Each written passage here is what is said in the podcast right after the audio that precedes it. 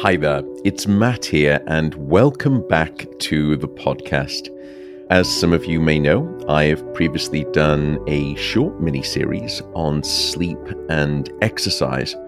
But what I really want you to learn about is perhaps some of the highest level of that discussion, which is to say, the topic of sleep in athletes and professionals. The reason is that there are some fascinating and helpful insights that become directly applicable to you and your own physical activity goals. I also wanted you to hear it from someone who is on the cutting edge of that sleep and athlete research front. And here I would like to welcome back my dear friend who has been on this show before, speaking about insomnia and he is incredible. He's simply a brilliant sleep researcher and clinician. And that is Dr. Michael Grandner, who is a renowned professor at the University of Arizona. He has also done some of the most pioneering research in this field, and he's published countless studies and findings on this topic. If you would like to follow him, in fact, if you would like to follow a far better Twitter account regarding sleep than mine, go and follow him. His handle is at Michael Grandner. So that is at Michael, the name, and then his last name, his surname, which is Grandner, spelled G R A N D N E R. Michael, welcome back to the podcast. Oh, thanks for having me and thanks for talking about this really interesting topic. It is so fascinating. I have been reading about your work and thinking about this topic area for two reasons. Firstly, selfish, because I'm someone who does adore physical activity and pretend sometimes to be at a level of physical activity that is truly not my own. Uh, hashtag charlatan. And then the second reason is because, like you, I've worked with professional sports teams and individual athletes to think a lot about sleep. And it has become far more prevalent on their radars, plural, in no short measure because of the work that you've done. So I was going to just jump right in and no exercise pun intended. I may have flippantly suggested in the past that sleep could be one of the greatest legal performance enhancing drugs that some people and athletes are perhaps not abusing enough of.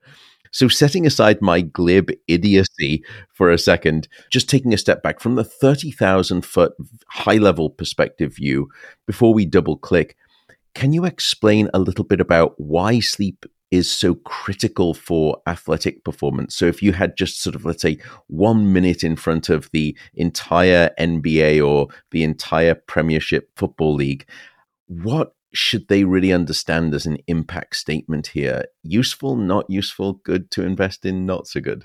Yeah, I think first of all, as flippant as that comment was, I think it's not quite inaccurate. I think when you compare sleep and the benefits of sleep to other things that are known to enhance performance and are, and are discouraged and harmful, you might get more benefits from sleep than from some of those other things without the negative effects. So, so I actually don't disagree with that at all. But if I had one minute, what I would say is sleep is a biological requirement for human life. It is foundational to our physiology.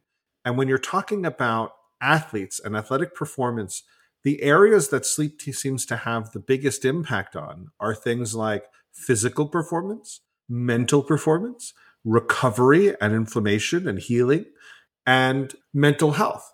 Those are four areas that are critically important for athletic success, not just physical performance, but all of these. And any athlete and athletics organization knows that these are areas that are critically important for athletic success and for sport and for winning. And sleep has its hands in all of them and has it to a degree that might actually be greater than other things you're investing in more so. I love that for two reasons. First, because I've also heard you say this, and I, I've since stolen the phrase.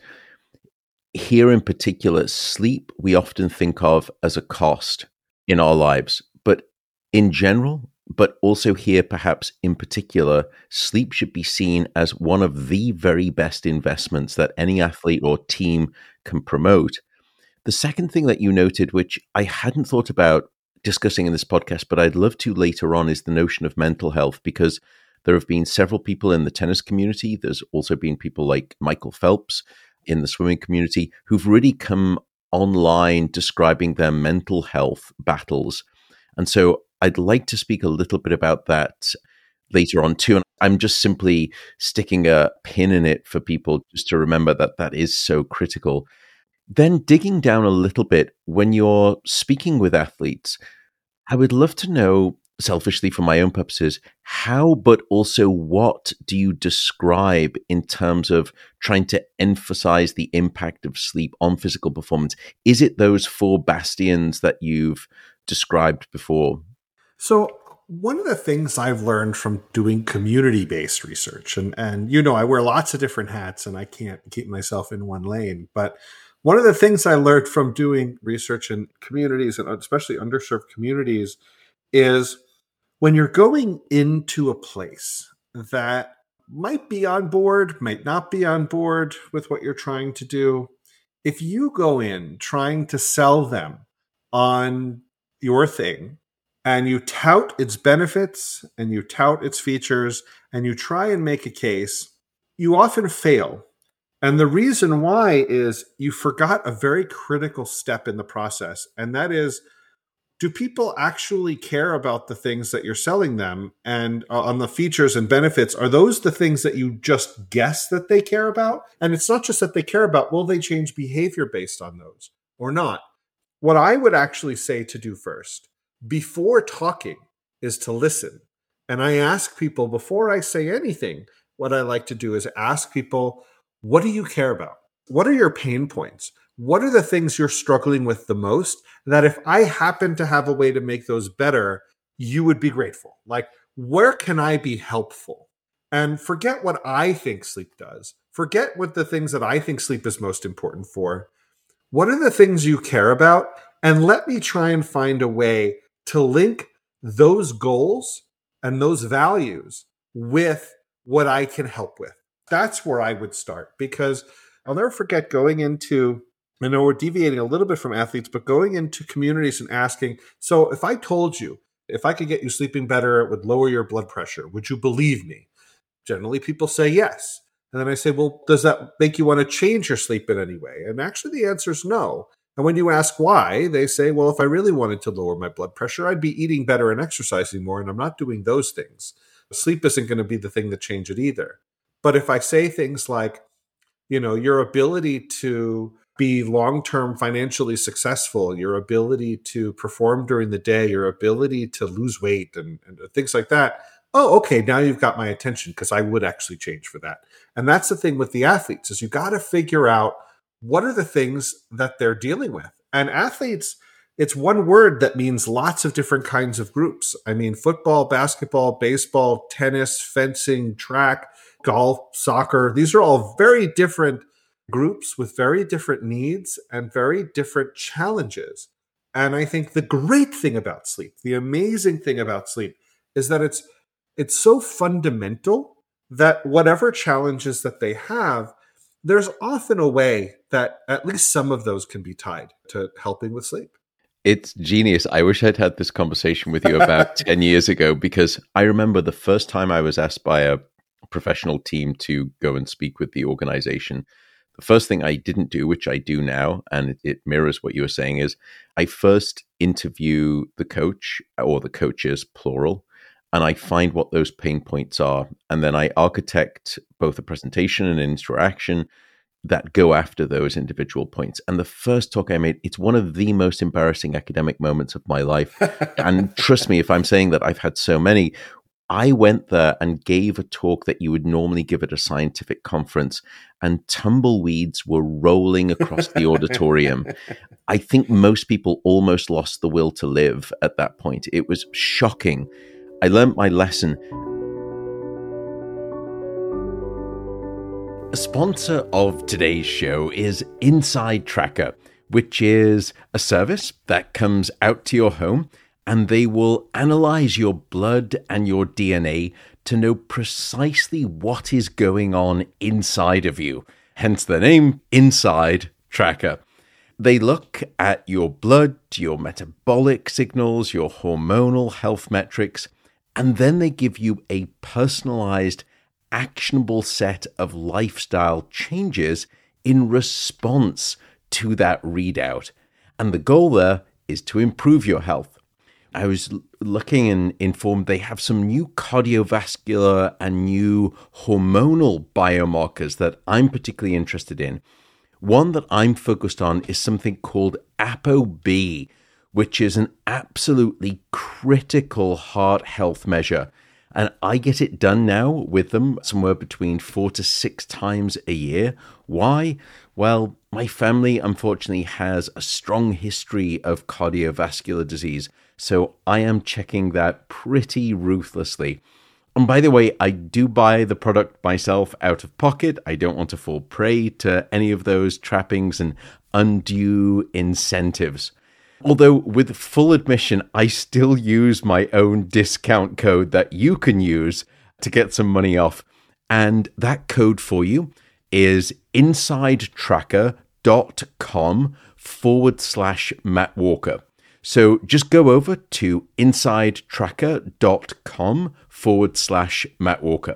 And again, if you want to get that discount, it is insidetracker.com forward slash Matt Walker. Thanks very much. I think one of the things that I've found that are common themes, I end up telling people about performance metrics rather than fancy MRI pictures with blue blobs and orange blobs, and which is my type of stuff. I'll speak about the studies that show that insufficient sleep will reduce muscle strength, it will reduce peak muscle output, it reduces aerobic thresholds. You're quicker to go through physical exhaustion. Your ability to perspire and sweat is worse. Your ability to expire carbon dioxide and inhale oxygen is reduced. And I speak about some of the hormonal effects, particularly the gents in the room get thoughtful when you mention how big the magnitude of a testosterone impact there is by way of a lack of sleep. And it sounds as though you approach things in perhaps somewhat similar ways.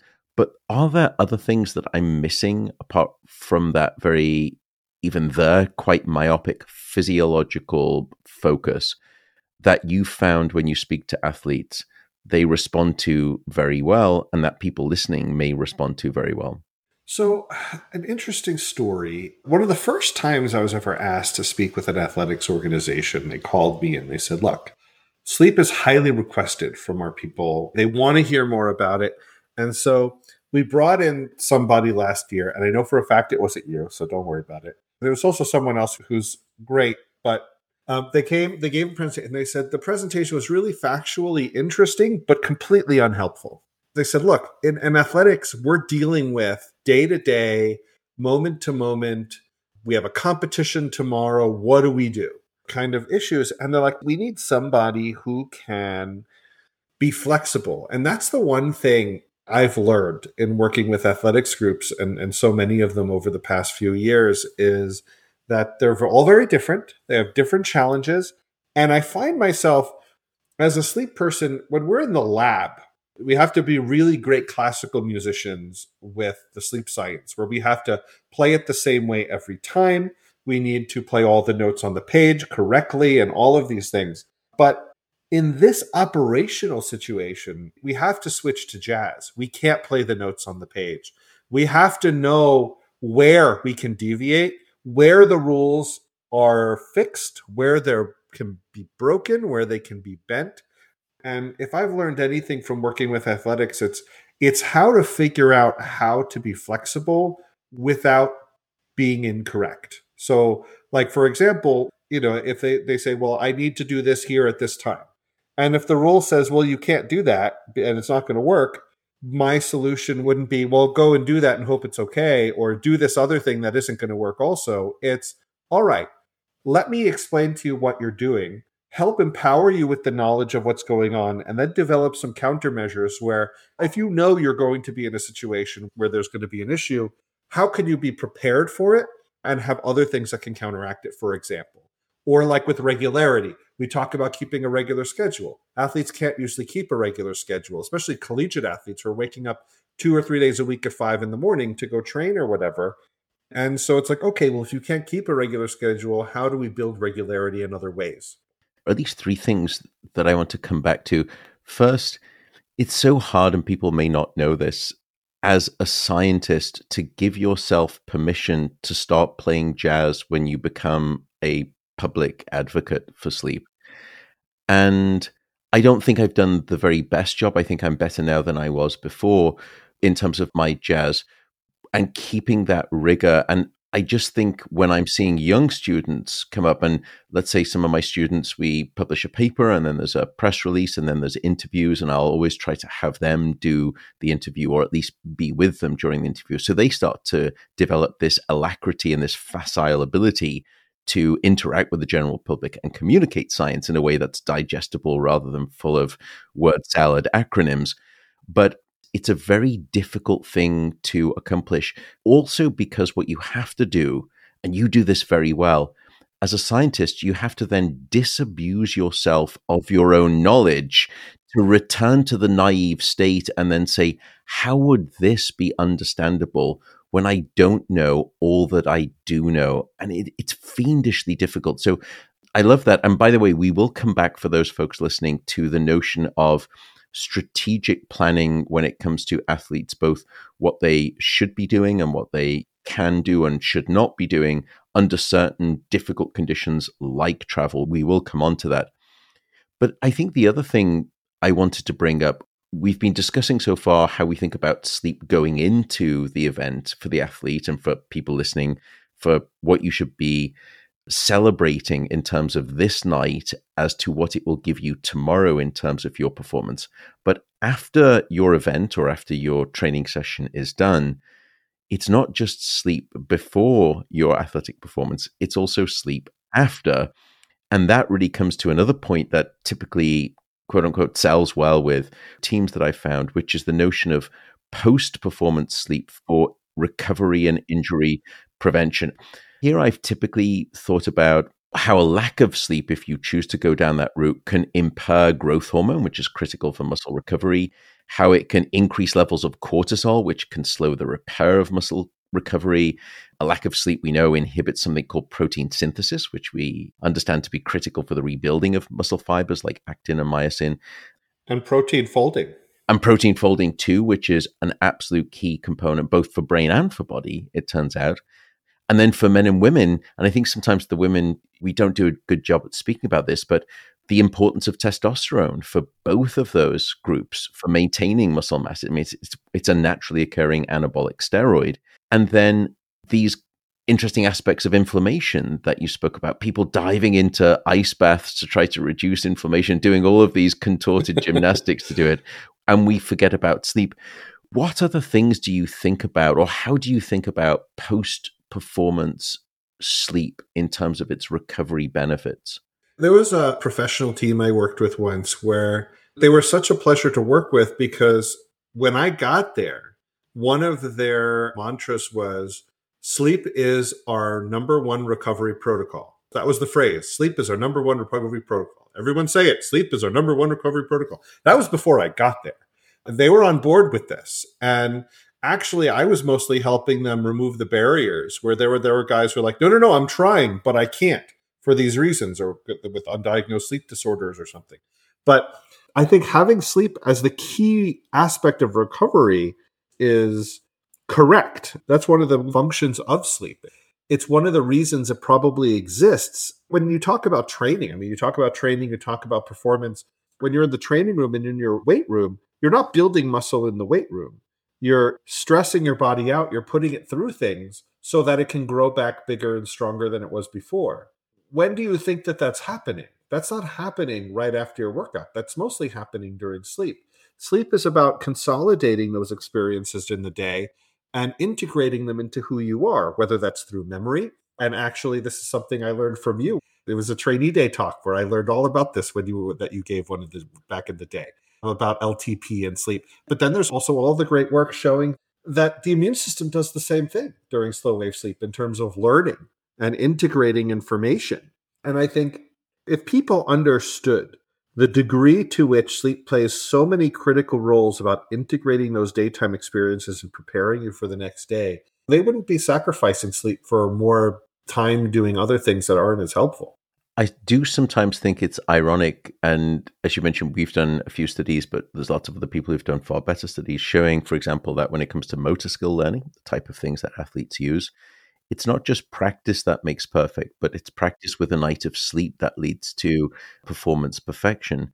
And then you have that classic Olympic coach who has the athletes training until eight or nine in the evening and then demands them back at the training facility at 5 a.m. and they have to wake up at 4 a.m. to get there. And while you're resting, I'm training. While you're relaxing, I'm working. Like that's just such an outdated. Sorry to interrupt, but like, oh, that drives me nuts when I hear that. It, it is interesting to try to get through that. And I understand where it comes from, which is there is this stoic attitude that to become the very best, you end up having to sacrifice everything. And part of that self flagellation to demonstrate your commitment to your sport involves being there at 5 a.m. in the morning and not getting home until 10. You eat, you try to get what you need to do, you have some form of a life, if any, and then you're to bed and you're surviving on six hours or less. And this is the price that you pay. Are you committed? Then this is what you do. And we just have to try to abandon that notion, hard as it may be. And I understand where it comes from. This podcast is supported by Athletic Greens, which is now known as AG1. AG1 is a comprehensive nutritional drink that contains countless key health components Actually, let me stop there. I say countless, but I actually know the company. I know how the product is made. And I believe at last count, it's over 75 different vitamins, minerals, probiotics, prebiotics, and other whole food nutrient sources. I do drink AG1 every day for the record. And also for the record, I buy my own supply because of all of the obvious integrity trappings that come with the free product. I know the company well, I know how the product is made, and I genuinely trust in their manufacturing. They are registered and approved by the Therapeutic Goods Administration. They also have GMP stamps, which means Good Manufacturing Practice badges. Basically, they're rigorous. So, if you'd like to pick up an offer and get some money off your first order and also get some free travel packs, just go to the link drinkag1.com forward slash Matt Walker. So that's drinkag1.com forward slash Matt Walker. And you will get some money off your purchase. So again, last time, that is drinkag1.com forward slash Matt Walker. In truth, I do also use uh, my own link to try and get some money off. Uh, I do buy it myself, but I do use the link to get that code money off too. And you can use that link as well. Thanks very much. Something else that you mentioned early on that I now want to come back to. We've spoken so far a lot about sleep and the body, both pre sleep for body conditioning and getting you ready, post sleep for recovery. But the thing that I've perhaps learned a great deal about too from your papers and other work in this area is that sleep is not just about athletic bodies, it's also about athletic brains. And I think many of the trainers and teams and athletes that I work with think about performance perfection purely at the level of the body, but we know that the brain is utterly essential. Could you say a little bit about how maybe you discuss or think about the role of sleep in an athlete's ability? We've already discussed learning motor skills, but things like response time and reaction times, accuracy, but also higher level components such as optimal decision making, which shot should I play in a tennis match? Or which pass should I make in a basketball game? Or even more importantly, perhaps, which pass should I inhibit and not make? So, how should teams and athletes and physically active people think about that component of sleep and the brain in physical activity in athletic performance? I think that's an excellent question. And, and you bring up the fact that it's actually a few different things. And the phrase that I've used that seems to resonate is the concept of mental performance as parallel to physical performance, where it's not just mood and stress. It's about, as you were saying, it's the decision making, the coordination. One of the things I like to do is I like to point out a few illustrative studies and some of my favorites. So, one of my favorites was I think this was the Reyner and Horne study where they took semi pro tennis players, they sleep deprived them, and serving accuracy is decreased by 30 something percent. Some of them were given caffeine. Say, can you caffeinate this away? And it turns out that that recovered their performance by about a third, but that's it. And so even a stimulant isn't going to rescue this athletic performance. But my favorite study, one of my favorites, was when Scott Killgore, I think this is when he was still at Harvard, where it was a bunch of young people. Obviously, this is a military funded study. They were looking at decision making. It was the Iowa gambling task, and it was complex decision making in the moment for just people not familiar with the task. And people were divided into four groups after being kept up at night. They were either got a placebo, they got a, a mega dose of caffeine, they got a high dose of amphetamines, or they got a full medical dose of a drug called modafinil, which is for people who don't know, it's it's used for narcolepsy and other conditions to keep people awake, but it's not a stimulant. And what they found was, not surprisingly, the people on the medicated groups, whether it was caffeine or, or amphetamines, they were up, they were more awake, they were more alert, they had quicker reaction times, and physically they were performing better, but it did not rescue their decision making ability they were still making bad decisions. They were just doing it faster because that's what happens when you stimulate a sleep deprived person where sleep isn't unidimensional. And I love showing people the example of this study because it sort of hits them where it hurts, where it shows that, look, you can't get around this. Just because you're sped up, just because you feel more alert, doesn't mean you're making those good choices. And that could be the difference between winning and losing. That could be the difference of getting injured and not getting injured. That could be the difference of making an error or not making an error, or being accurate versus being inaccurate. The brain is heavily involved in sport. Like, no matter what sport you're playing, the brain is working and doing as much as the body is. And sleep is very much for the brain. And if you want your brain to be performing at the level that it can be, there's no substitute. You can't caffeinate it away. Isn't it impressive how complex sleep is in the sense of how few simple risk mitigating compounds there are to get around it? It's so what I would think of as pluripotent, which is a fancy biological term, which means that it's such a jack of all trades, such a Swiss Army knife that gets in there that there's very few things that are going to that you could just swallow that will cover all of the bases that sleep is covering and bring you out risk free. And I think coming back to the idea of performance and decision making and thinking, one of the tasks that you and I use in the sleep field, pioneered by some titans in the field, such as David Dinges, is a particular attentional concentration task where you're seeing stimulus on the screen, stimuli on the screen, and you're having to try to respond to those stimuli. And it's so reliable as an indicator of not just whether you've been sleep deprived or not, but also the dose of sleep deprivation that you've undergone. And what's striking is that when you're responding to these items, most people would say, well, when I'm sleep deprived, do you think I'm slower to respond? Yeah, I, I think I would be. And that's true to a degree. But what's really impressive is not just the errors where they are slow to respond or they miss a stimulus. So, in other words, they've omitted to respond, which is what we call an error of omission. It's an error of also commission, where they will actually just make a response when they shouldn't have made a response. So, rather than the absence of response, they've made a response, but that was an inappropriate response. And that's about response inhibition which is to say, when you are sleep deprived, you become more impulsive. And I don't know of any coach out there where you would say, when you get on the field or when you're playing this game, I just want you to not be thinking, not making smart decisions, just be irrational and be impulsive. That would be great if you could do that. I've seen that time and time again, and it's the Da Vinci Code for winning. And that's one of the things.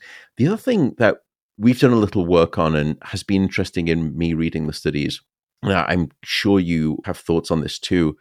When I was looking at the impact of a lack of sleep on, let's say, peak muscle performance or number of repetitions before failure or one rep maximum when you're trying to lift as much weight as possible, is that yes, a lack of sleep will reduce those.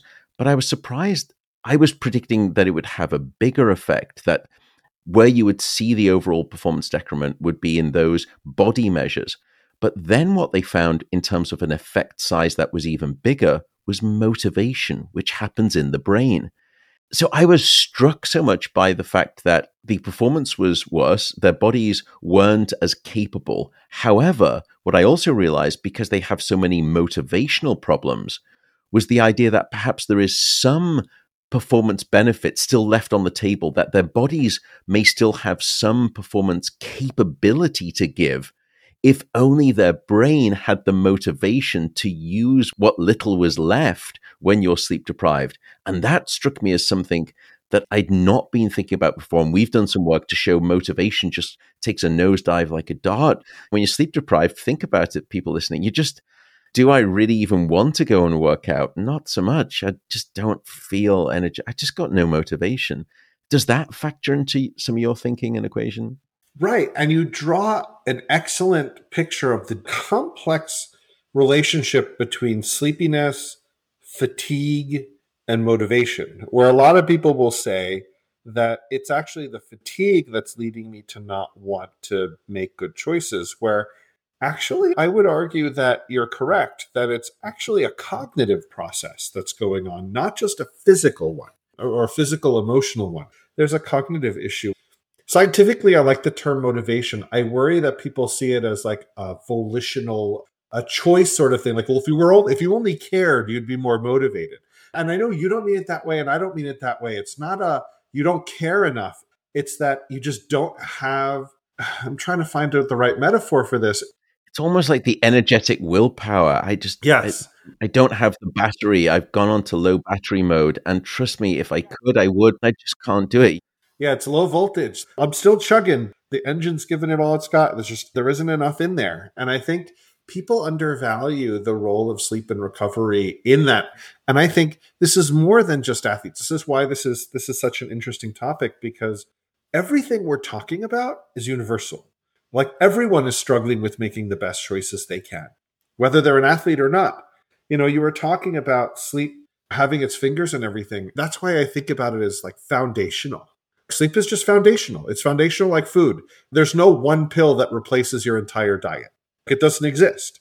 Just like there's not one pill that replaces your sleep. It's absolutely foundational and touches everything in that way. And the role of the brain and the mind in physical performance is something that is really coming to recognition within kinesiology, sports medicine, and all of those fields.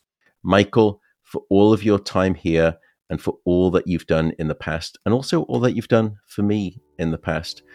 Thank you so much. Take care and bye for now.